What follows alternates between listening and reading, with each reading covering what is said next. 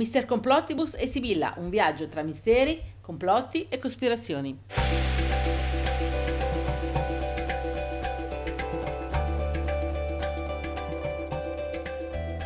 Ciao a tutti, da Sibilla Da Mr. Complottibus e da Mirna, la nostra sfera di cristallo. Ecco. Allora, benvenuti alla undicesima puntata del nostro podcast. Benvenuti. Se avete scaricato questo podcast o ci conoscete oppure siete stati attratti dagli argomenti che avete visto nel titolo. Allora, due breve parole su di noi, Mister Complottibus. Allora, da molti anni ci occupiamo per passione di argomenti legati a misteri, complotti e cospirazioni. Abbiamo scritto articoli, tenuto conferenze, organizzato convegni, eccetera, eccetera, eccetera. Da un paio di anni, anzi tre, Anzi, tre? eh, infatti, collaboriamo con Davide Ciso Cisini e facciamo un intervento nella sua trasmissione Happy Ciso, che va in onda il mercoledì sera dalle 7 alle 8. Sì, infatti in questi giorni è partita la terza stagione di Happy Ciso. In- ah, infatti, infatti. E dove la si può trovare questa trasmissione? Sulla web radio milanese Silver Music Radio. www.silvermusicradio.it La trasmissione del mercoledì sera si occupa appunto di argomenti misteriosi, cospirazioni, complotti, eccetera, Ecco. eccetera. Dallo scorso anno abbiamo deciso di creare anche il podcast per farvi sentire i molti interventi fatti nei mesi scorsi. E dalle prossime puntate magari anche altre cose come interviste ad amici e collaboratori e stralci di conferenze tenute da personaggi importanti. In questa puntata affronteremo tre argomenti che secondo noi sono molto interessanti. Allora, chi ha ucciso JFK? Primo. Primo. Secondo, il misterioso manoscritto Voynich. Terzo, Lady Diana e la storia e i suoi misteri. Ecco. Un'altra cosa. Che canzone è quella che sentite in sottofondo che è molto bella? È la bellissima colazione su Saturno di Menion. Buon ascolto a tutti. Buon ascolto.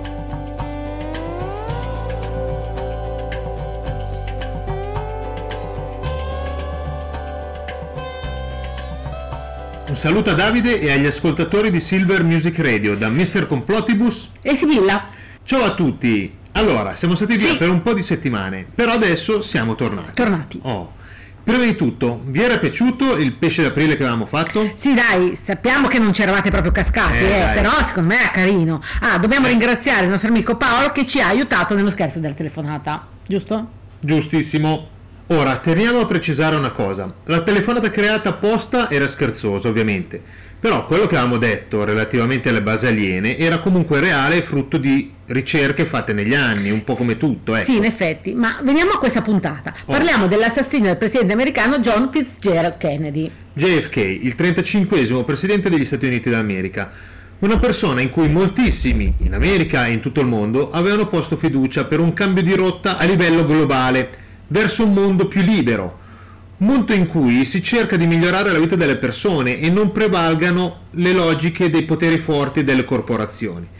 E forse per questo, e non per un gesto di un folle, è stato assassinato. Sì, però veniamo a Dallas, in Texas, il 22 novembre del 1963, dove è avvenuto l'assassinio. In Dealey Plaza, vi ricordate le immagini del corteo delle auto appunto in Dealey Plaza? Gli spari, l'auto che prima rallenta e poi corre via, la gente che scappa da tutte le parti.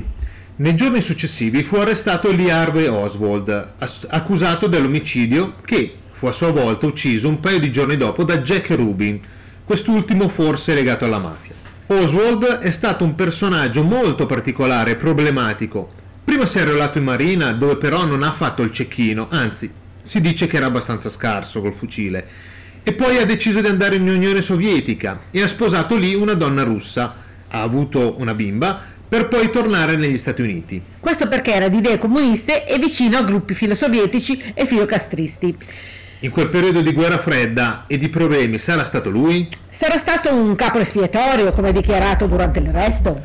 Oppure sarà stato l'utile idiota di turno, la persona che è servita ad uno scopo più alto, progettato da altri e non da lui? Già. Bisogna dire che, parallelamente all'operazione Mangusta, dove a livello CIE si progettava di uccidere Fidel Castro, Oswald si sia incontrato con alcune persone della CIA e si sia offerto di uccidere Kennedy.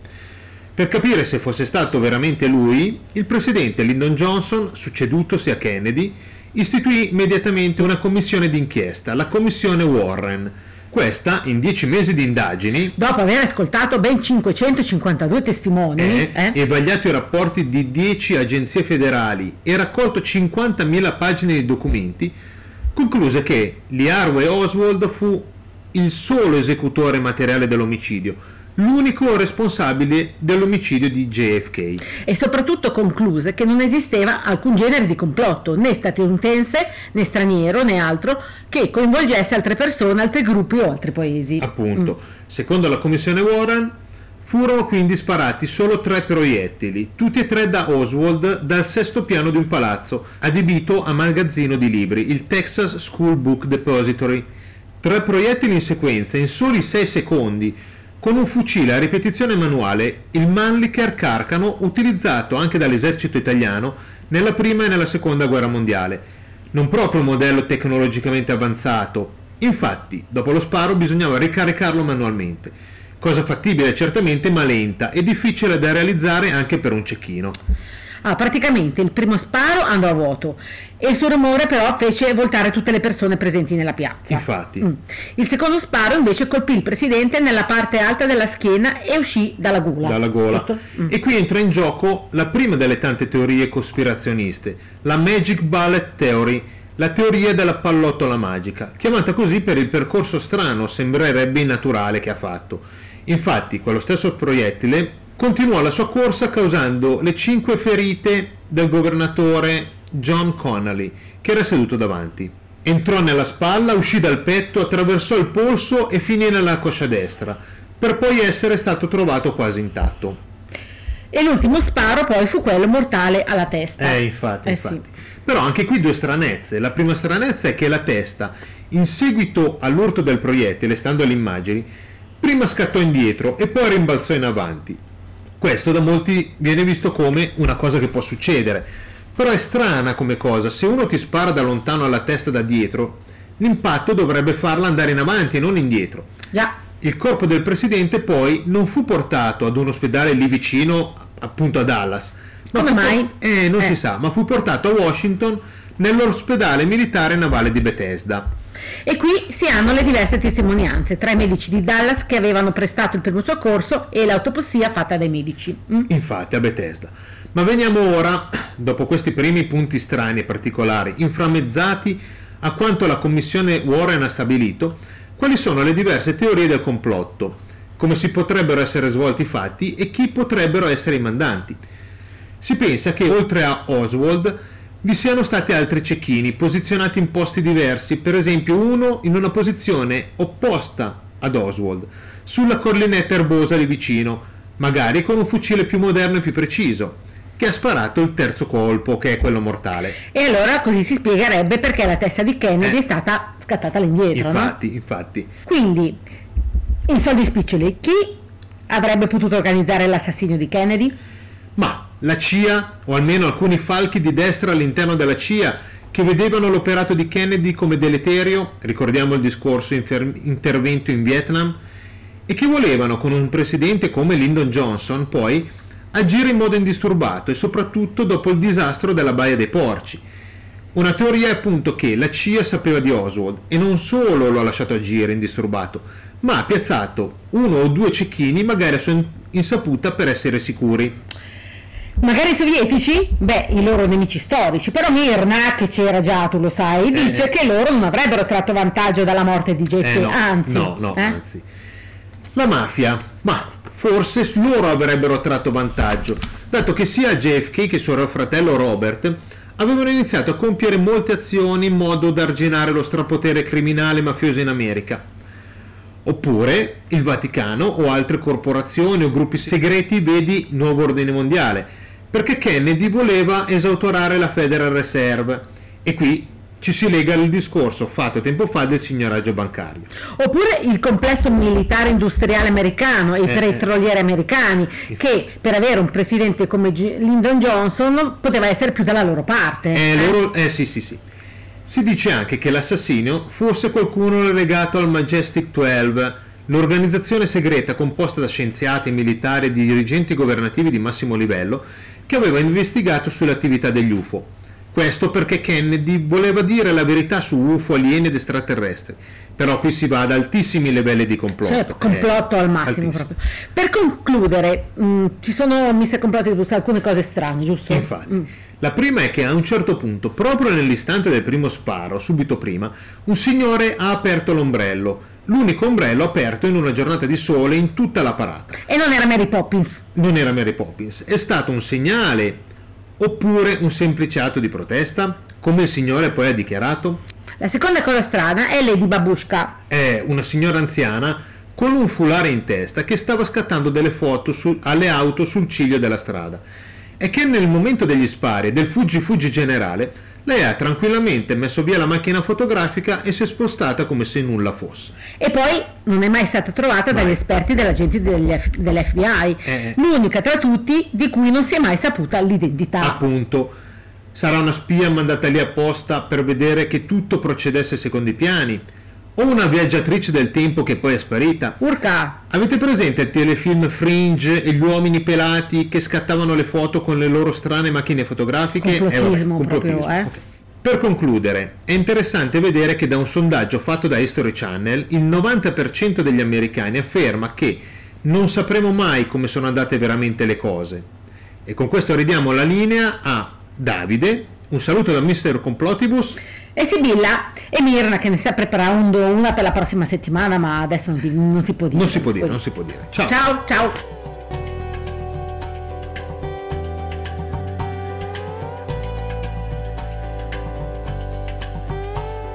Un saluto a Davide e a tutti gli ascoltatori di Silver Music Radio. Da Sibilla? e da Mr. Complotibus. Siamo stati via per un paio di settimane, però ora siamo qui e più in forma che mai. Sì, sì, più in forma che mai. In questa puntata, infatti, parleremo del più misterioso dei manoscritti misteriosi. Il manoscritto Voynich. Infatti, in questi giorni siamo volati nel Connecticut, in una cittadina vicino a New Haven, e stiamo cercando in qualche modo di poter mettere gli occhi sull'originale, contenuto nella biblioteca della Università di Yale. Non sarà facile. Eh no, non sarà facile. Eh. Bisogna però dire una cosa. Con Davide si era deciso di parlare di questo manoscritto molto prima della notizia rimbalzata su tutti i giornali in questi giorni. Ovvero, Decifrato finalmente il codice del testo più misterioso del mondo, il manoscritto Voynich. Svelato il mistero? svelato il mistero? Beh, sì e no. In questa puntata ragioneremo un po' su questo. E perché forse il mistero rimane ed è ancora più misterioso di prima. Ma facciamo un po' la storia di questo manoscritto. Sì, per quanto si sa e per quanto si può supporre. Infatti, nel 1912 i gesuiti del collegio di Villa Mondragone, vicino a Frascati, decisero di fare un po' di cassa per la restaurazione dell'edificio e decisero di vendere tutta una serie di libri e di manoscritti antichi. Sì. Ora, un antiquario e mercante di libri rari polacco di nome Wilfried Voynich ne acquistò una trentina e si ritrovò tra le mani anche questo manoscritto. Di cui non si conosceva l'autore Eh né no. la sua origine, Eh vero? no, infatti. Lui capì subito l'importanza di questo volume di più di 200 pagine, fatto in pergamena di vitello, con frasi scritte in un linguaggio sconosciuto e non ancora decodificato, con centinaia e centinaia di immagini strane e particolari, forse inventate o comunque senza senso logico, con mappe stellari apparentemente non terrestri e con molto molto altro. E da quel momento partirono tutta una serie di ricerche che continuano ancora oggi. Appunto, però di questo ne parleremo dopo. Sì. All'interno del manoscritto Voynich rinvenne una lettera del 1665 fatta da Johannes Marcus Marci, medico personale degli imperatori Ferdinando III e Leopoldo I, ed inviata da Praga a Roma all'amico e collega Athanasius Kircher, mitico filosofo e scienziato, maestro in un centinaio d'arti, anche lui gesuita, in modo da farlo decifrare. Ma neanche lui ci riuscì. Eh no. Eh no. Marci l'aveva ereditata da un suo amico che l'aveva avuta dall'imperatore Rodolfo II, che fu, tra le altre cose, occultista e collezionista di libri antichi e oggetti magici. Pensa un po'. Eh, questi l'aveva acquistata per 600 ducati, una cifra molto molto elevata ai tempi, credendo fosse un'opera molto importante e misteriosa di Ruggero Bacone, il Doctor Mirabilis vissuto nel XIII secolo. Si pensa inoltre che... Chi l'abbia venduto a Rodolfo II siano stati il brillante filosofo, scienziato e occultista John Dee e il suo amico mago e falsario Edward Kelly, E per questo motivo una delle ipotesi è che il manoscritto sia tutta una truffa creata d'arte da questi due. Avendo quest'ultimo già inventato una lingua assurda e fatto una serie di truffe Infatti, allucinanti. infatti. Eh. Beh, questo non può essere, e non può essere neanche uno scritto di Bacone, per un semplice motivo. Nel 2011 sono stati fatti dei test da un team di ricerca dell'Università dell'Arizona su alcune parti della pergamena e sui pigmenti. Dalla datazione a radiocarbonio si è appurato che il manoscritto dovrebbe essere stato creato in un periodo compreso tra il 1404 e il 1438, per cui né Bacone né Kelly né tantomeno altri personaggi storici importanti, Tipo Leonardo da Vinci. tipo Leonardo da Vinci, alcuni dicono, vissuti prima o dopo questa data, possono averlo creato. Ma allora, com'è fatto questo manoscritto, Eh, com'è Complotibus? Dimmi. Praticamente sono 204 pagine, anche se forse inizialmente ve n'erano una trentina in più, magari sono forse smarrite, magari sono in un cavò segreto di qualche riccone, con un testo scritto in una lingua stranissima e non ancora decodificata, e tutta una serie di disegni e mappe strane, come avevamo detto. Sembra essere stato suddiviso, secondo la volontà dell'autore, in diverse sezioni. La prima è detta botanica, dato che ha più di 100 disegni di piante ed erbe varie, o almeno è quello che pensiamo vedendo questi disegni, disegni che comunque spesso non hanno attinenza con piante realmente esistenti sulla Terra. Quindi magari su altri pianeti extraterrestri? Eh, magari. Dove è stata Mirna e ci racconta, sai cosa Eh, ci racconta? infatti. eh? Alcuni lo hanno apotizzato, o magari sono soltanto immagini allegoriche. La seconda parte, chiamata astronomica o astrologica, è a 25 diagrammi che sembrano mappe stellari e anche segni zodiacali. Ma appunto non si capisce che stelle siano. Eh però, no, eh. appunto. La terza è detta biologica ed ha come particolarità tutta una serie di figure femminili nude, spesso immerse in strane vasche intercomunicanti. Poi vi è un foglio ripiegato sei volte con nove medaglioni contenenti immagini di stelle e figure varie. Sì, che sembrano petali di fiori, quasi. Eh, o o magari... magari- sono cellule. Eh, infatti. Infatti uno dei possibili autori teorizzati era stato Bacone che nei suoi studi aveva anche investigato le lenti e gli effetti ottici. Il problema è che il microscopio, così come lo conosciamo noi oggi adesso, è stato inventato diversi secoli dopo. La quarta è chiamata farmacologica, poiché vi sono delle immagini di ampolle e fiale, con anche disegni di piante e radici. Saranno erbe, medicinali? Eh sì, può essere.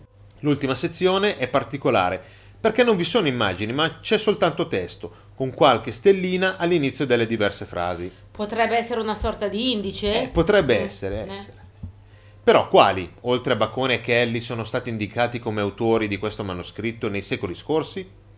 Uno di loro era Jacobus Orcichi, vissuto ai tempi di Rodolfo II e di questo principale alchimista, poiché nella prima pagina si era scoperta una firma, svelata poi con analisi all'infrarosso. Però forse aveva solo l'etichetta all'interno della sua biblioteca, Un'altra ipotesi è che fosse stato creato da un giovane Leonardo da Vinci. come dicevamo prima, Eh già. Dato che molte figure erano simili ad alcuni suoi schizzi. Però ora sappiamo che non è possibile, anche perché fin da giovane Leonardo era un disegnatore decisamente più accurato. Molto Eh, più talentoso e preciso. Infatti. Ecco. Un altro autore, il più gettanato tra tutti, potrebbe essere Antonio Averlino, detto il filarete, che lo scrisse a scopo forse di spionaggio industriale. In effetti lui è nato circa nel 1400, per cui ci potrebbe stare come Sì. data. E poi in un'immagine di una cittadella con un castello si vedono che i merli sono a coda di rondine e sono di fattura ghibellina. E in quel periodo esistevano solo nel nord d'Italia. Appunto, forse la cittadina è Sabioneta in provincia di Mantova, o magari lo stesso castello sforzesco, o forse c'è anche uno scorcio di Venezia con la basilica di San Marco. Inoltre, alcune lettere dello scritto sono simili a quelle usate da Francesco Sforza per i suoi messaggi segreti, il filarete appunto aveva lavorato per lui. Un'altra cosa interessante che sappiamo ora è che il periodo di creazione del manoscritto è antecedente alla scoperta delle Americhe. Appunto, tra le diverse piante ed erbe illustrate, ve ne sono alcune che non si trovano in Europa, ma sembrano simili ad alcune presenti in Messico e in altre parti del mondo. Però noi sappiamo che prima di Colombo qualcuno non solo c'era stato in America, ma aveva avuto anche già scambi culturali e commerciali con loro, vero? Sì, sì, Eh. vero, verissimo. Mirna approva. E non solo. La datazione confermerebbe che già a quei tempi si avevano ottime nozioni di astrofisica e biologia molecolare. E poi c'è anche la leggendaria biblioteca di Alessandria. Eh, appunto, teniamone appunto, conto. appunto. Mm. Sulla lingua del testo molti si sono sbizzarriti a decodificarla. William Newbold, professore di filosofia medievale all'Università di Pennsylvania, nel 1921 la associò ad uno scritto in latino camuffato ad arte per essere compreso solo da qualcuno. E anche esperti di crittografia della Marina Militare Americana ci hanno provato negli anni 40 a decodificarla, ma con scarso successo. Sì. Alcuni decenni dopo, il filologo dilettante John Stochko affermò si trattasse di ucraino, con le vocali rimosse. Alcuni passi tradotti potevano anche avere senso, però non c'entravano nulla con i disegni. No, non c'entravano. Ecco. Negli anni 90 il fisico Leo Levitov lo interpretò come un misto di diverse lingue medievali centroeuropee. Forse uno scritto segreto fatto da degli eretici catari, no? Appunto. Mm. Altri studi invece hanno mostrato, cosa hanno mostrato? Un vocabolario limitato e semplice, un po' come l'avaiano. Molti hanno mostrato come potrebbe essere stato scritto il testo, per esempio, come si fa con una lingua filosofica o artificiale, oppure con l'uso di una griglia di Cardano, ma non hanno poi spiegato come si possa decodificarlo. Sì, ma veniamo alla bomba che è arrivata in questi giorni. Appunto, Dai, appunto. ANSA e tutti gli altri. Eh. Gerald Cheshire dell'Università di Bristol sostiene di essere riuscito a decifrare il manoscritto. Sarebbe praticamente una sorta di enciclopedia illustrata contenente ricette, terapie mediche, letture di astrologia ed altro, scritto in una lingua romanza antica ormai estinta, da delle monache domenicane per la regina di Aragona, Maria di Castiglia. Il foglio diviso in sei parti invece eh. sarebbe addirittura il resoconto di un salvataggio in mare dei sopravvissuti di un'eruzione vulcanica avvenuta nel 1444, pensa un po'. Appunto, appunto, questo è quello che è venuto fuori adesso, ecco.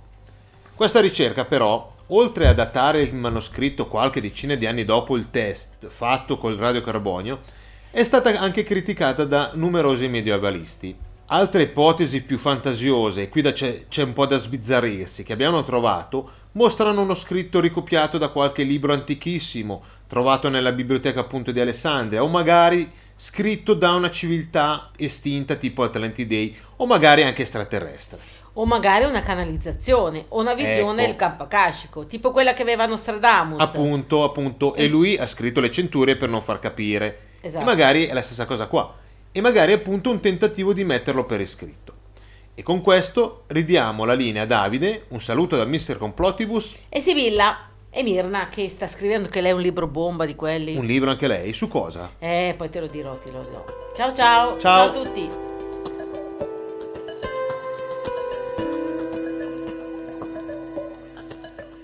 Un saluto a Davide e agli ascoltatori di Silver Music Radio da Mr. Complotibus e Sibilla. Oggi parleremo della scomparsa di una principessa. Sì, una principessa che è rimasta nel cuore di molte persone in tutto il mondo, non solo dagli inglesi. Diana Spencer, Lady Diana e dei vari misteri e complotti che vi sono dietro questa morte. Nata nel 1961, sposa a 20 anni il principe Carlo d'Inghilterra, principe del Galles con cui ha fatto due figli e da cui ha divorziato 15 anni dopo. Sì, non si tratta della storia come magari molti pensano della persona normale, tra virgolette, che a un colpo di fortuna sposa un principe. Eh no, infatti, dato che la famiglia degli Spencer è una delle più antiche e più importanti d'Inghilterra ed è strettamente connessa con la famiglia reale da diverse generazioni. Cresciuta a Park House, nei pressi della residenza reale di Sandringham, con una storia familiare triste, un fratellino morto, i genitori separati, conobbe Carlo a 16 anni, durante una battuta di caccia, ma soltanto tre anni dopo vi fu l'interesse vero di Carlo nei suoi confronti, con una serie di inviti a vari avvenimenti mondani. Inizialmente Diana venne accolta positivamente dalla regina e dal duca di Edimburgo e dalla regina madre. E dal fidanzamento che seguì dopo pochi mesi e il matrimonio celebrato nel 1981 nella cattedrale di St. Paul a Londra, trasmesso in Mondovisione eh sì. e seguito da oltre 750 milioni di persone. Appunto. E c'era anche Mirna, diciamolo perché... Okay. Lo stesso anno ed il successivo nacquero due figli, William ed Harry, ed iniziarono tutta una serie di impegni reali, mondani e soprattutto sociali, che la presero completamente.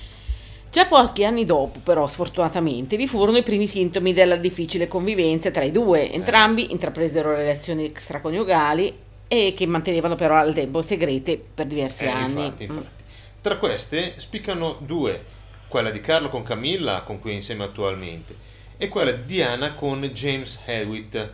Riguardo a questa relazione si dice, cosa da lui smentita, che potrebbe essere il vero padre di Harry, date le somiglianze di aspetto dei due. Nel frattempo, diversi però furono anche i tentativi di suicidio da parte di Diana, poiché lei soffriva moltissimo l'indifferenza del marito. Poi la separazione del divorzio, avvenuto nell'agosto del 96, furono la normale conseguenza. Appunto. A questo punto, dopo qualche mese ed una storia con un cardiochirurgo di origine pakistana, Asnat Khan, iniziò la sua ultima e sfortunata storia. Quella con Dodi Al-Fayed, figlio di Mohammed Al-Fayed, quello, tra le altre cose, dei grandi magazzini Harrods, del celebre Hotel Ritz di Parigi e della squadra di calcio inglese del Fulham. E dopo poche settimane, il 31 agosto 1997, la tragica morte, su cui sono stati versati direi fiumi di inchiostro. Eh, appunto. Mm. Un incidente automobilistico sotto il tunnel del Pont dell'Alma a Parigi, con l'auto inseguita da giornalisti e paparazzi e l'autista forse ubriaco e con psicofarmaci in corpo. E qui, dato che noi siamo un pochettino complottisti, poco, eh. poco, cerchiamo di vedere se vi sono delle cause diverse dal semplice incidente e chi ci possa essere dietro se non è stata una cosa naturale. Anche perché, caso molto strano, la salma non è mai stata eh esposta no. in una teca di vetro, eh, come molti regnanti e persone importanti. Appunto, no? appunto. Eh. Forse perché il corpo o il viso erano tragicamente devastati. Ma Potrebbe essere, però dall'altra parte sembra che Diana abbia detto alcune parole ai soccorritori prima di morire ed il corpo non era così devastato. E anche il corpo di Dodi Al-Fayed fu messo subito in un feretro. Appunto. Eh. La morte potrebbe essere quindi stata, per esempio, tutta una messa in scena per togliersi dagli occhi dell'opinione pubblica e vivere tranquillamente in segreto con l'amato da qualche parte nel mondo, Ipotesi molto strana e fantasiosa, però da non scartare in toto, dato l'avanzamento tecnologico della chirurgia plastica facciale. Vero. Infatti, sembra che una tata molto affascinante e dalla corporatura simile a quella di Diana sia andata a trovare i due ragazzi di tanto in tanto in questi anni. Altra cosa strana, la famiglia Spencer ha scelto di seppellire Diana non nella cappella di famiglia, ma in un'isola al centro del laghetto della loro residenza di Althorp. Forse per nascondere il fatto che in realtà non ci sarebbe nessuna tomba e nessun cadavere? Eh, magari, magari.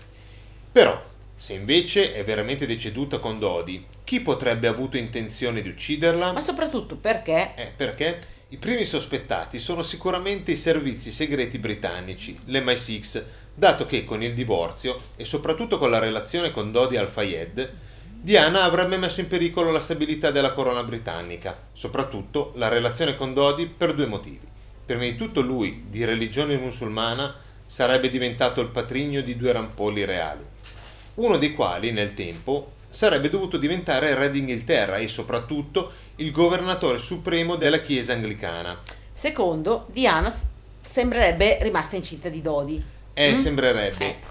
Un figlio di origini arabe che sarebbe diventato fratellastro dell'erede al trono e avrebbe sicuramente creato una situazione molto scomoda. Di scompiglio proprio. Appunto. Il più grande sostenitore di questa teoria è sempre stato Mohammed Al-Fayed, il padre di Dodi, che ha anche finanziato un film, Unlawful Killing, mai arrivato però nelle sale. Chissà come mai. Eh. E bisogna anche notare che, nel tempo, vi furono diverse morti sospette di persone più o meno collegate alla storia della morte dell'ADD. A tutto questo si aggiunsero le dichiarazioni dell'ex agente segreto Richard Tomlinson, che dichiarò L'incidente fu eseguito da alcuni agenti dell'MI6 che utilizzarono un raggio laser per accecare l'autista e farlo sbandare. Eh. E questo conferma le testimonianze di alcune persone che affermavano di aver notato un forte bagliore subito prima dello schianto. Appunto. Mm. Molti pensano però che il vero mandante potrebbe essere il principe Filippo di Edimburgo, marito dell'attuale regina, che sarebbe anche il capo dei servizi segreti deviati. C'è da dire inoltre che vi è una lettera scritta da Diana alcuni mesi prima del decesso, in cui lei accusa Carlo di volerla uccidere simulando un incidente d'auto sono solo paranoie in un momento di sconforto? Un altro motivo potrebbe essere dovuto al fatto che, in quegli anni, Diana iniziò a portare avanti in modo molto molto deciso la campagna contro l'utilizzo delle mine antiuomo. E quindi i mandanti potrebbero essere le lobby internazionali delle armi. Appunto, eh appunto. Per ultimo, Ci sono tutta una serie di teorie molto cospirazionistiche che indicano come mandanti la CIA, l'IRA, i militanti islamici, I massoni. i massoni. Infatti il luogo dell'omicidio, il ponte di pietra, è un simbolo massonico. Eh già. E c'è chi tira in ballo però perfino gli alieni, Eh. che con una navicella spaziale scenarono l'incidente e rapirono Diana e Dodi per salvarle. Qui proprio... Spettacolo. Ma neanche Eh. Mirna ci sarebbe arrivata Neanche. proprio. eh. E con questo ridiamo la linea a Davide. Un saluto dal Mr. Complottibus. Da Sibilla e da Mirna, che ieri è andata a votare e non è ancora tornata, mo la vado a cercare, che chissà dove è andata quella lì. Boh. Ciao a tutti! Ciao ciao.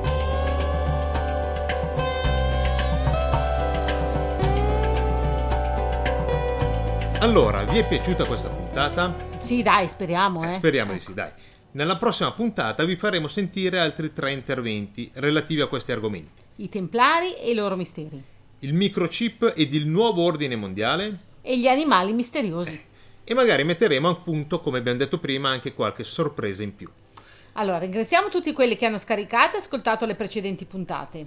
E se non l'avete fatto, dai, scaricatele, ecco dai. Dai, buona cospirazione a tutti, da Sibilla Da Mr. Complottibus. e da Mirna. Ciao a tutti! Ciao ciao.